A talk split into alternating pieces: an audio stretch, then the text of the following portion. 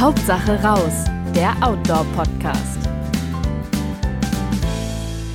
Hallo zusammen, herzlich willkommen bei einer neuen Folge von Hauptsache raus, dem Podcast des Outdoor-Magazins. Ich heiße Katharina Hübner, bin Redakteurin bei der Outdoor und moderiere wieder die Sendung heute. Und ähm, ja, heute beschäftigen wir uns mit dem Thema Urlaub, Reisen und zwar mit unseren eigenen Urlauben, die ja wahrscheinlich unter erschwerten Bedingungen äh, stattfinden werden. Aber wir haben natürlich trotzdem Träume und Hoffnungen und ähm, ja, geben euch dabei vielleicht auch noch so ein paar Anregungen und Tipps. Und da freue ich mich, dass gleich drei Kollegen zugeschaltet sind heute. Das ist einmal Boris Gnielka aus der Testredaktion. Hallo Boris. Hallo. Äh, Ralf Bücheler aus der Online-Redaktion. Hi Ralf. Hallo. Und Gunnar Hohmann auch aus der Reiseredaktion wie ich. Hallo Gunnar. Hi. Äh, ja, erstmal Frage in die Runde. Eure grundsätzliche Reisemotivation, wie auf, auf einer Skala von 1 bis 10, wie hoch ist die gerade? Ja, sehr hoch, bei 10. ja, würde ich auch sagen, mhm. ja. Mhm. Bei mir auch. Okay. Ja, cool. Bei mir ist also bei mir ist sie ein bisschen gedämpft schon wieder, weil ich mich eben durch äh, durch diverse Websites gewühlt habe und das Gefühl habe, es könnte doch alles recht kompliziert sein. Aber äh, Pläne, Hoffnungen, Träume habe ich natürlich auch. Und ähm, ja, aber ich lasse euch jetzt erstmal den Vortritt. Was ist denn eure nächste, euer, euer nächster Reiseplan, euer erster? Hm, also es gibt verschiedene, äh, mal von der Ausführung abgesehen. Ob das jetzt geht oder nicht, weiß ich nicht. Und das muss ich dann relativ spontan entscheiden oder wir spontan entscheiden. Aber eine Idee ist ganz einfach nach Bayern zu gehen, an den Staffelsee und dort wandern zu gehen. Ähm, eine andere Sache, die ich wirklich sehr gerne machen würde, wäre wieder nach Fontainebleau zu fahren bei Paris zum Bouldern.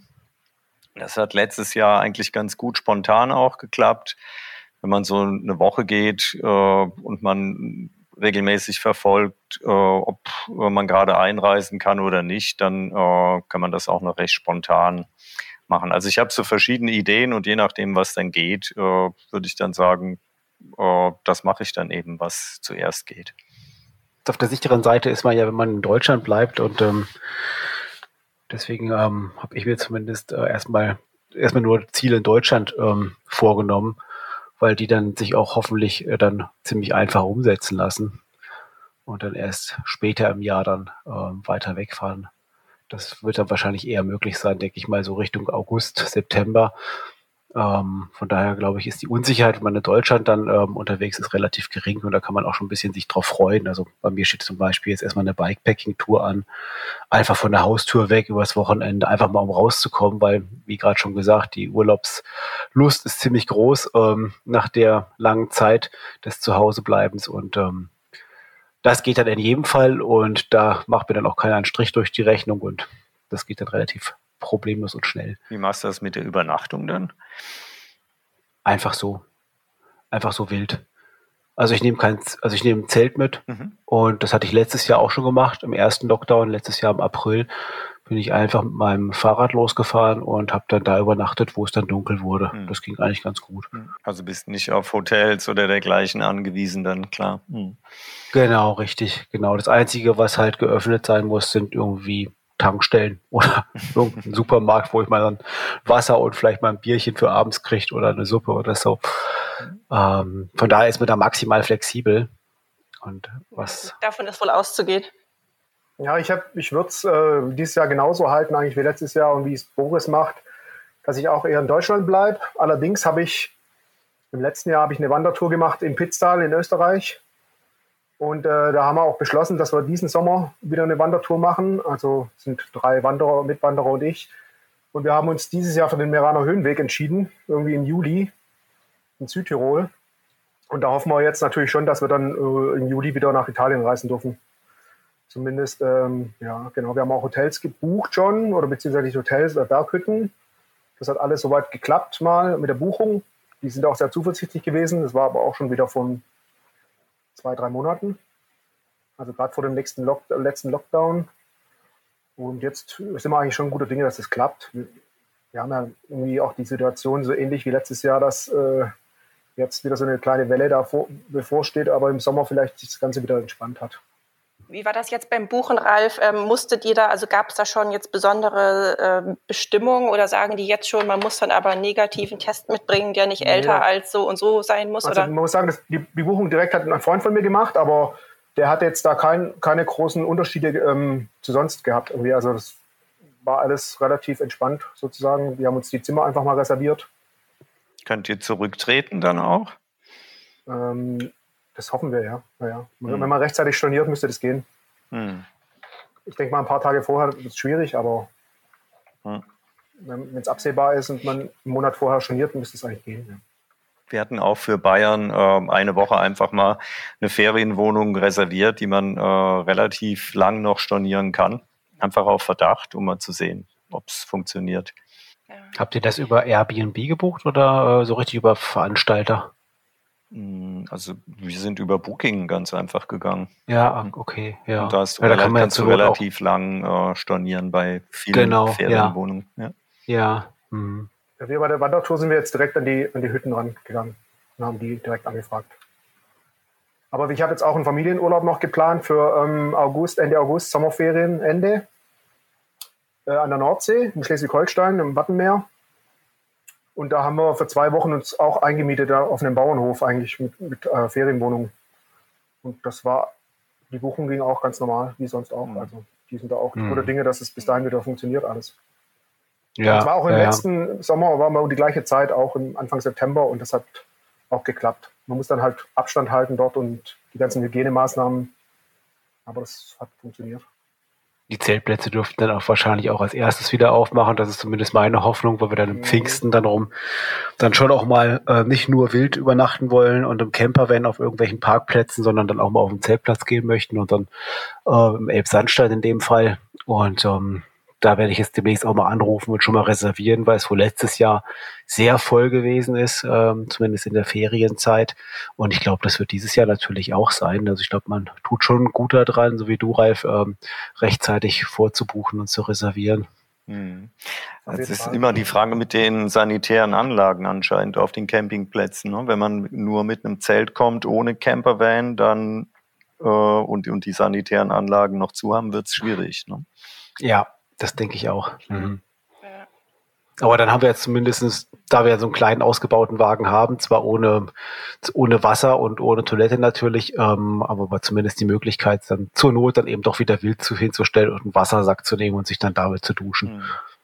Ja, ich habe auch sowas äh, vor, also äh, was heißt sowas? Äh, also ein Roadtrip und zwar, also deswegen, wir haben auch noch nichts gebucht und so weiter, mein Freund und ich. Wir haben aber vor zwei Jahren auch auch so eine Art Roadtrip gemacht mit vielen Wanderungen. Ähm, da waren wir im Tessin und ich war echt begeistert davon. Also es ist einfach ein, ein Kombi, den er hat, hinten Matratze drin und dann hatten wir in einer, äh, in einer Skibox noch alles mögliche Zeugs wie ja, Campingstühle und so weiter. Und ähm, genau, und ich hoffe sehr, dass die Grenzen offen bleiben. Ich würde wahnsinnig gerne nach Frankreich fahren in diesem Jahr.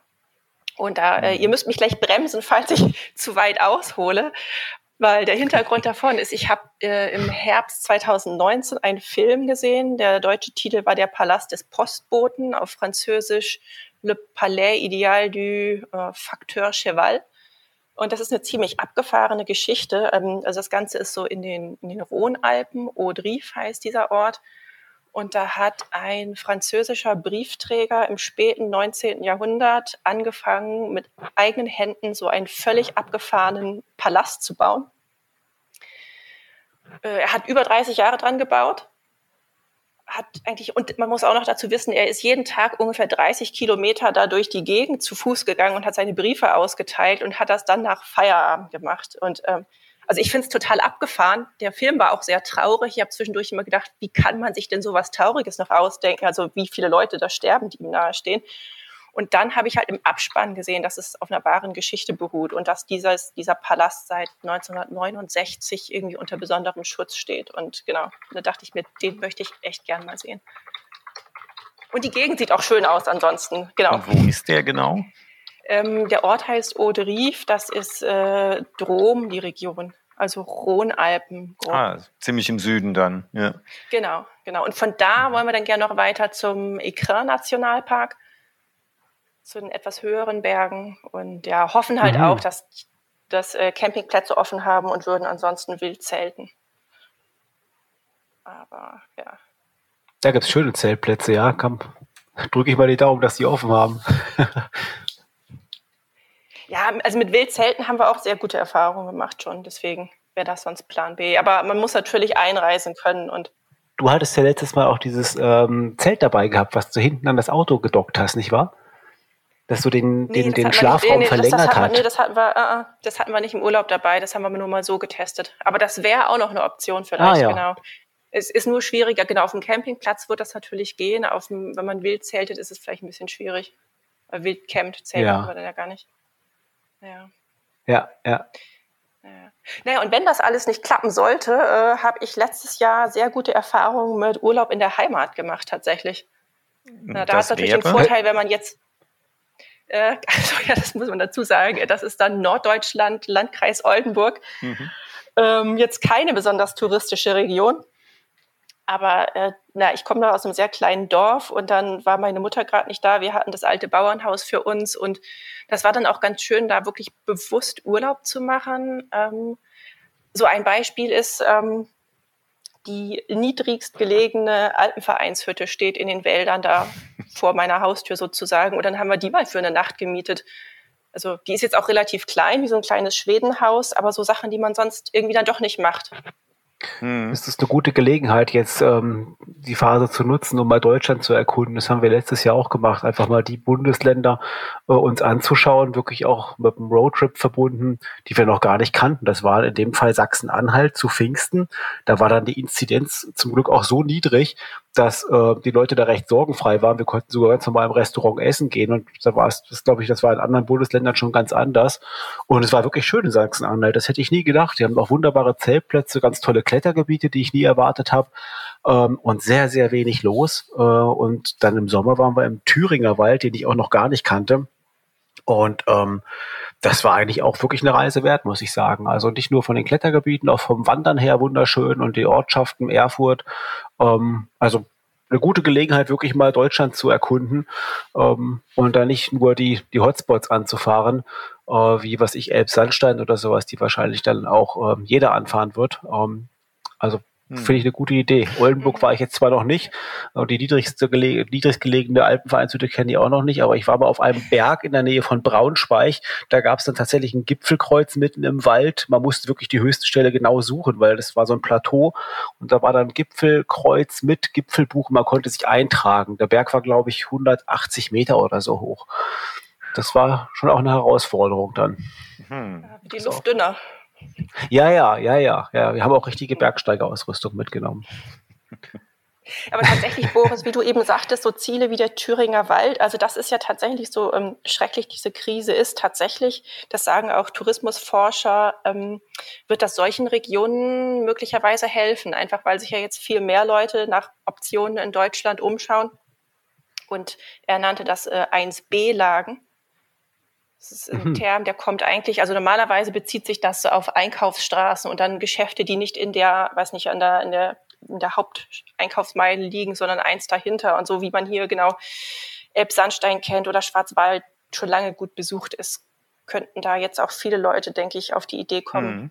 Aber man kann auch in, in diesen 1A-Lagen noch sehr viel Neues entdecken. Also wie ich war sehr viel im Schwarzwald, den ich natürlich auch schon vorher kannte, aber unter Boulder-Aspekten. Da ist nämlich ein Boulderführer rausgekommen und in dem waren unglaublich viele Felsen, von denen man vorher überhaupt nichts wusste, die wir jetzt alle äh, auch den Winter über abgeklappert haben und äh, dort eben gebouldert sind. Äh, alles Dinge, die man vorher nicht wusste. Und man fängt dann eben an, äh, hier in, in der Umgebung doch ziemlich viel zu entdecken. Oder ähm, zum Teil haben wir uns einfach auch ein Motto gesucht, unter dem man äh, was unternehmen kann. Zum Beispiel haben wir gesagt, wir können ja mal den Landkreis Esslingen mit dem Fahrrad umrunden. Mhm. Und weil das einer der größten Landkreise Deutschlands ist, hat das immerhin drei Tage mhm. gedauert. Ähm, teilweise ein bisschen lustig, wenn man versucht, sich an möglichst an die Landesgrenze äh, oder an die Landkreisgrenze anzupassen. äh, fährt man vielleicht nicht immer den allerschönsten Weg, aber äh, auf die Weise äh, haben wir sehr, sehr viel von unserer unmittelbaren Umgebung kennengelernt, was wir vorher noch nicht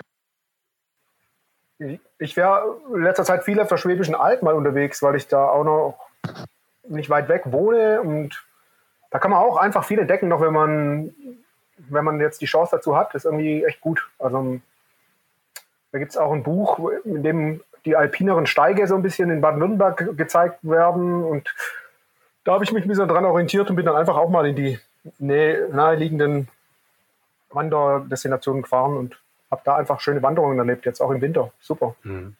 Du wolltest ja auch eine Bikepacking-Tour machen, Ralf, glaube ich, ne? Richtung Berlin oder sowas. Ja, genau. Ich habe eine bisschen verrückte Idee gesponnen. Beim Joggen neulich ist mir das irgendwie so gekommen. Ich habe einen alten Freund von mir, der, den habe ich schon ewig nicht mehr gesehen und wir kamen neulich wieder in Kontakt. Und der hat ein Tätowierstudio in Berlin aufgemacht vor ein paar Jahren. Und ich habe gesagt, irgendwann werde ich mich mal auch von ihm tätowieren lassen. Und dann habe ich gedacht, jetzt mache ich da mal vielleicht ein Mikroabenteuer draus und fahre von Leonberg mit meinem E-Bike nach Berlin zu ihm und lass mich tätowieren. Das war jetzt irgendwie. Weißt du schon, was du dir tätowieren lässt? Ja, da habe ich schon so ein bisschen eine grobe Idee, aber das äh, muss ich mir noch mal ein bisschen genauer überlegen, wie das dann, er macht mir dann vielleicht auch einen Entwurf gleich. Den roten Verlauf. Den roten Verlauf fände ich gut. Den roten ja? Verlauf, ja, genau, irgend sowas. Oder ja, diesen, diesen äh, ja, weiß nicht, irgendein Emoji, nein. Keine Ahnung, das schaue ich noch. Also ich habe schon eine grobe Idee, aber muss noch ausgereift werden und auch die ganze Idee muss noch ein bisschen ausgereifter werden, weil jetzt ist es natürlich auch schwierig, wenn ich, ich wollte eigentlich jetzt schon im Mai losfahren, um den Christi Himmelfahrtstag rum, da, um den Feiertag, aber wenn jetzt die ganzen Campingplätze noch zu sind, ich muss ja irgendwo auch mein E-Bike laden können, irgendwo mal anhalten, vielleicht auch mal irgendwo übernachten, wo man eine Dusche hat. Ich rechne so, mhm. würde dann so mit einer Woche gemütlich fahren rechnen. Mal schauen. also es fragen. sind schon noch einige Sachen abzuwägen, ob das irgendwie wirklich durchzuziehen ist. Klar, man ist halt, man kommt dann auch Thüringer Wald und die ganzen, kommt man ja durch fast ganz Deutschland durch. Ähm, und zur Not ist man ja immer noch ans, ans Bahnnetz angeschlossen, oder sage ich mal, wenn alle Stricke reißen, kann man immer noch in den Zug steigen. Das würde auch gehen, aber klar, das ist eine Motivation, da mal hochzufahren, irgendwie das ganze, die ganze Strecke zu machen mit dem Fahrrad. Ja, ähnlich guter Anlass, so wie Gunnar gerade sagte, mit dem Landkreis umrunden, dass man einfach mal sagt, ich besuche einfach mal ein paar Freunde mit dem Fahrrad, die jetzt nicht ja, allzu genau. weit weg, wohl gut, Berlin ist jetzt schon ein bisschen weiter weg, aber ähm, ja, ja. Äh, ja, also Anlässe gibt es eigentlich genug, was zu unternehmen und auch genug Möglichkeiten, das dann irgendwie mit, mit Autoaktivitäten zu verbinden ist. Im Winter noch paddeln, letzten Winter, was sich auch relativ spontan ergeben hat. Da habe ich auch eine äh, Geschichte in Auto darüber geschrieben. Das war äh, im Grunde das, was man einen Micro-Adventure nennen kann. Wir sind relativ spät losgekommen und sind dann auch in die Dunkelheit noch reingepaddelt und mussten uns dann äh, einen Übernachtungsplatz suchen, äh, ohne den jetzt vorher zu kennen solche Sachen oh, hätte ich vorher wahrscheinlich nicht gemacht, ohne den Lockdown. Also nicht so spontan. Mhm. Ja, ja, das ist das gleiche, wie ich letztes Mal in die Pfalz gefahren bin und da einfach auch relativ ungeplant hingefahren bin. Das war echt super. Also man denkt am Anfang mal, huhu, wie wird das werden? Hoffentlich finde ich auch wirklich einen Platz und muss dann nachher nicht neben der Straße irgendwie in der Gosse mein Zelt aufschlagen. Ähm, aber irgendwie ähm, mit dem Fahrrad hat man ja auch ein gewisses Ra einen gewissen Radius. Mit dem Kanu ist man auch nicht so langsam, zumindest wenn man stromabwärts paddelt und ähm, dann dann ergibt sich das in der Regel schon und das macht ja irgendwie auch so ein bisschen den Reiz aus, dieses Ungewisse das ist eigentlich auch relativ selten, glaube ich, geworden, ähm, durch, durch die Möglichkeiten, die wir heute haben, äh, im Internet vorher schon alles anzuschauen, über Google Earth auch schon genau zu gucken, wo man sein Zelt aufbauen kann. Das ähm, kann man machen. Das gibt so ein bisschen Sicherheit, aber letztendlich ähm, nimmt das einem ja auch so ein bisschen das, den, den Abenteueraspekt das finde ich auch so angenehm bei einem Roadtrip, wo man so einigermaßen autonom ist. Also klar, man sucht sich eine grobe Route oder ein paar Ziele, aber irgendwie waren wir auch beim letzten Mal da doch sehr spontan und sind irgendwie am, gleich am ersten Zeltplatz, den wir auch spontan nur gefunden haben, in so einem Tal im Tessin, äh, ich glaube gleich vier Nächte geblieben, weil das so schön war und haben von da aus Wanderausflüge gemacht. Aber das sind doch Sachen, die man auch vorher schon gemacht hätte eigentlich, oder? Oder ist das so ein, so ein großer Unterschied? Nee, das hat jetzt tatsächlich, das hat jetzt auch gar nichts mit Corona zu tun. Das war ja schon vor zwei hm. Jahren. Das fällt mir nur ein, äh, zum, ja, weil, weil Boris gerade von, von Spontanität sprach. Hm. Weil benutzt du auch diese App, Katharina, dieses Park for Night oder ähnliche? Das ist eine ganz gute Sache. Das habe ich mal ausprobiert. Da fährst du halt irgendwo, wenn es dann dunkel wird, schalte ich das Handy ein und ähm, drück, also starte die App und dann zeigt er mir mögliche Übernachtungsstellen äh, an, äh, die jetzt nicht unbedingt alle legal sind, aber wo schon öfter mal Leute gestanden haben und da gibt es dann auch Kommentare und Einträge zu und da haben sich ähm, wir haben das benutzt auch in Tschechien. Das war auch vor zwei Jahren, also auch vor Corona-Zeit schon. Und das war super. Wir haben da auch echt viele Einheimische getroffen, die sich ja gefreut haben, dass da mal wieder einer steht. Ähm in dem Fall war es unter so einem Windrad. Da, konnte, da durfte man auch hinfahren. Das war jetzt nicht einfach verboten. Es war so ein Wartungsweg für so Windräder. Das ist übrigens mal ganz spannend, unter so einem großen Windrad, was sich dreht, auch noch äh, sein Auto abzustellen. Oh Gott, ja. Ähm, mhm. ja, das ist wirklich witzig. Also es hat dieses gleichmäßige Rauschen. Ab und zu knarzt es mal. Dann richtet sich der Turm oben dann neu neu aus. Ähm, aber die Dinger stehen ja oft sehr exponiert, eben da, wo Wind weht und wo man eben dann auch eine gute Sicht hat. Also das ist gar nicht so schlecht, äh, das mal auszuprobieren. Und diese, diese App, ähm, ja, ich finde, die lohnt sich schon. Also da gibt es ganz sicher auch viele andere. Ich kenne jetzt nur die. Ja, um, genau, um die Frage zu beantworten, nee, wir hatten äh, keine App. Wir haben da tatsächlich, haben es noch abenteuerlicher gemacht, haben halt einfach geguckt, ähm, ich habe aber da aus einem anderen Urlaub auch ganz gute Erfahrungen. Das ist schon ein paar Jahre her. Ich weiß auch nicht mehr genau, wie sie hieß. Das war, glaube ich, eine, die war eigentlich von Motorradfahrern gemacht, aber kann man natürlich auch so nutzen. Und da haben wir auch gute Tipps bekommen damals. Also das ja, ist eigentlich ein ganz guter Tipp nochmal für diesen, für diesen Sommer wahrscheinlich. Aber genau, um nochmal auf, ja, genau, auf die aktuelle Corona-Situation zu sprechen zu kommen. Was ändert das noch bei euch an den Reisevorbereitungen oder ändert es überhaupt etwas? Eigentlich nur, dass man nicht genau weiß, ob das, was man sich vorstellt, tatsächlich klappt. Aber ich habe äh, oder wir machen unsere Pläne eigentlich immer also wir brauchen eben einen oder wir, wir legen einen Zeitraum fest, wann wir gehen, aber dann guckt man ja auch vorher schon auch ein bisschen, wie wird das Wetter überhaupt. Und wenn, wenn du siehst, das Wetter wird in, weiß ich nicht, Frankreich miserabel, dann kannst du ja immer noch überlegen, ob du woanders hingehst. Und das haben wir eigentlich immer so gehandhabt. Und also außer wenn man jetzt äh, Flüge bucht, äh, was ja auch, also bei mir jetzt nicht so wahnsinnig häufig ist. Ähm, also ändert das eigentlich nichts, außer dass man jetzt nicht so das Gefühl hat, man kann aus dem Vollen schöpfen und, und davon ausgehen, dass es dann tatsächlich auch so klappt, wie man sich das äh, vorstellt oder wünscht. Ja, und das führt dann dazu, mhm. das ist die einzige Änderung, die, die ich bei mir jetzt merke, dass man immer einen Plan B hat. Also, dass man sich nicht darauf mhm. verlässt, dass es auch wirklich klappt, was man sich jetzt vornimmt, sondern dass man sagt, also jetzt Sommer zum Beispiel, da würde ich gerne einen Roadtrip durch Polen machen und auch so ein paar Klettergebiete und Wandergebiete ähm, da abknipsen. Und ähm, da ich nicht sicher bin, ob das klappt, ähm, ob das, äh, ja, ob, ob das überhaupt funktioniert mit der Einreise, wie dann die Lage in Polen aussieht, äh, haben wir uns einfach einen Plan B noch zurechtgelegt, äh, der dann eben nicht den Grenzübertritt beinhaltet. Ähm, aber sonst, ähm, nein, ähm, ändert sich nicht viel durch die Lage bei uns. Also fliegen würden wir eh nicht, äh, Hotels buchen scheidet sowieso aus und ähm, wir wären wahrscheinlich auch sonst nach Polen gefahren, nur hätten wir wahrscheinlich keinen Plan B. Ja, ich denke mal, so ein paar Sachen grundsätzlich, also dass man jetzt, äh, das ist eh schon normal im Alltag, dass man immer eine Maske dabei hat und beim Urlaub dann äh, noch ein paar mehr als, äh, als Ersatzteile und ich weiß nicht, ähm, ich muss zugeben, mit den, mit den mit Schnelltests habe ich noch gar keine Erfahrung. Habt ihr schon welche Nein. gemacht? Hm, einen durch Zufall. ähm, weil meine Eltern hatten äh, von der Uni ähm, Schnelltests zugeschickt bekommen. Wir sind beide über 80, muss man dazu sagen. Und äh, da war ein Test übrig, den ich dann einfach verwendet habe und den haben wir dann mit eingeschickt. Und der kam dann auch äh, zum Glück negativ zurück. Das war der einzige Test, aber den, das war wie gesagt eher ein Zufall. Weil das scheint sich ja jetzt oder soll ja, soll ja immerhin mehr werden. Und ich denke mal, also wenn es dann tatsächlich Schnelltests gibt, sowas dabei zu haben, kann auch nicht schaden. Ach so, mh. ja.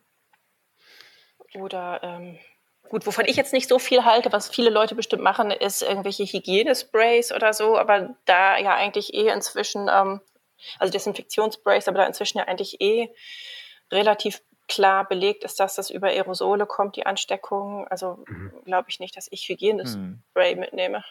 Aber du, wahrscheinlich wirst du gar nicht drum rumkommen, weil du zum Teil bei der Einreise Tests vorweisen äh, wirst müssen.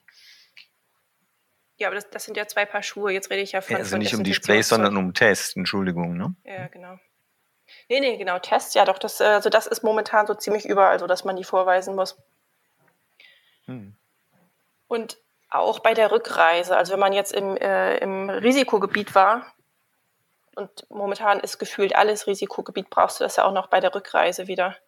Mhm. Also wenn ja. du jetzt in, in Frankreich genau. warst und zurückkommst, musst du äh, innerhalb von 48 Stunden einen Test machen und unabhängig vom Ergebnis zehn Tage in Quarantäne. Die kannst du beenden, wenn du nach fünf Tagen nochmal einen Negativtest hast. Ja, das ist äh, recht weit verbreitet, glaube ich, dieses ja, Verfahren. Genau. Ja. Mhm. Ja, und letztes Jahr haben mich solche Sachen einfach so äh, wirklich so genervt und gestresst. Ich meine, da war die Situation auch noch anders, dass ich überhaupt keine Lust mehr hatte, irgendwie ins Ausland zu fahren oder irgendwo, wo viel los ist. Also ja, also gestresst war ich das. Ich fand das eher, letztes Jahr fand ich es doch fast ein bisschen, ja, so eine Mischung aus spooky und spannend ähm, ähm, mit der ganzen Situation. Auch beim Reisen, da, wie gesagt, in Sachsen-Anhalt und, und, und Thüringen, wo die Inzidenzzahlen ja relativ niedrig waren, ähm, hat das auch dazu geführt, ähm, ja, das, das, das war teilweise wie leergefegt in den Straßen auch. Und das hat schon so ein bisschen was von Katastrophenfilm-Feeling gehabt und aber irgendwie angenehm.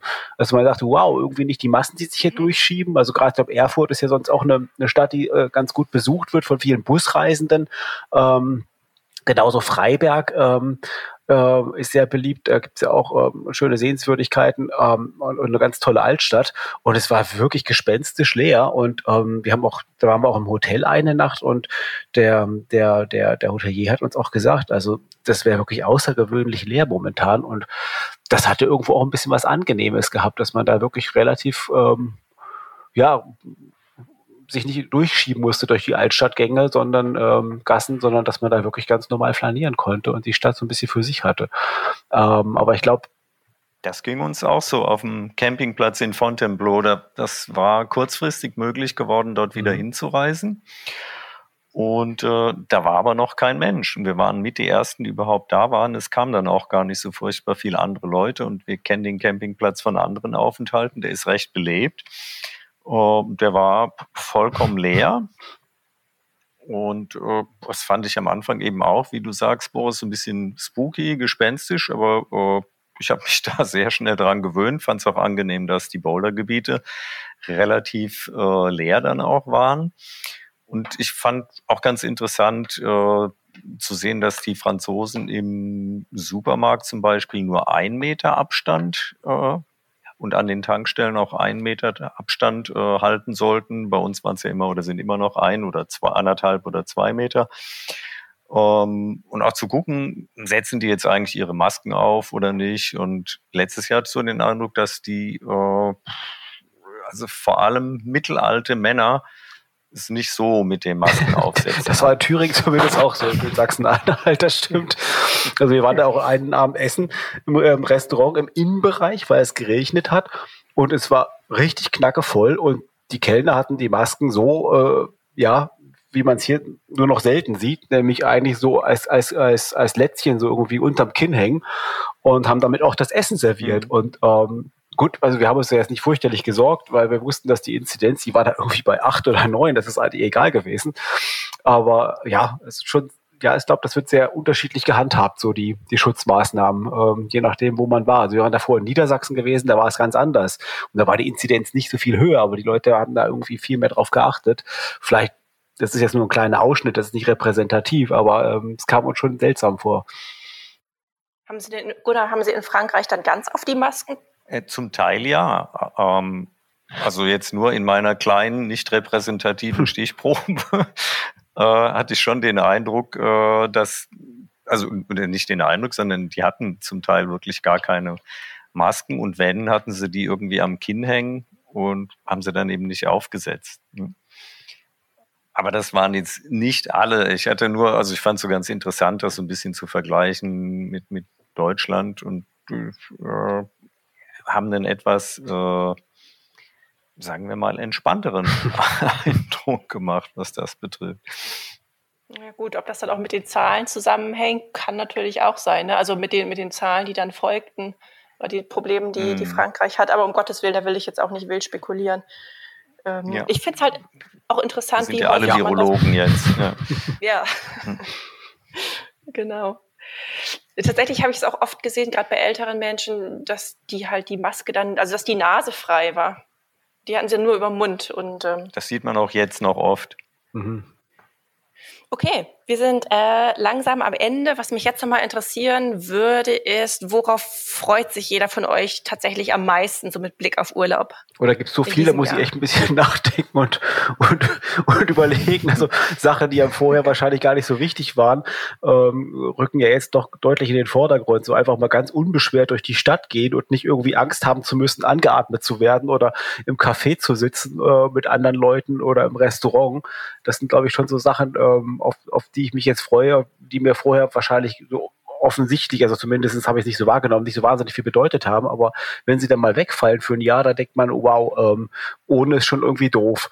Ähm, also gerade dieses Unbeschwerte und ähm, diese Möglichkeit, einfach mal irgendwo sich reinzusetzen, Bier zu trinken ähm, und essen zu gehen, ähm, darauf freue ich mich eigentlich am meisten.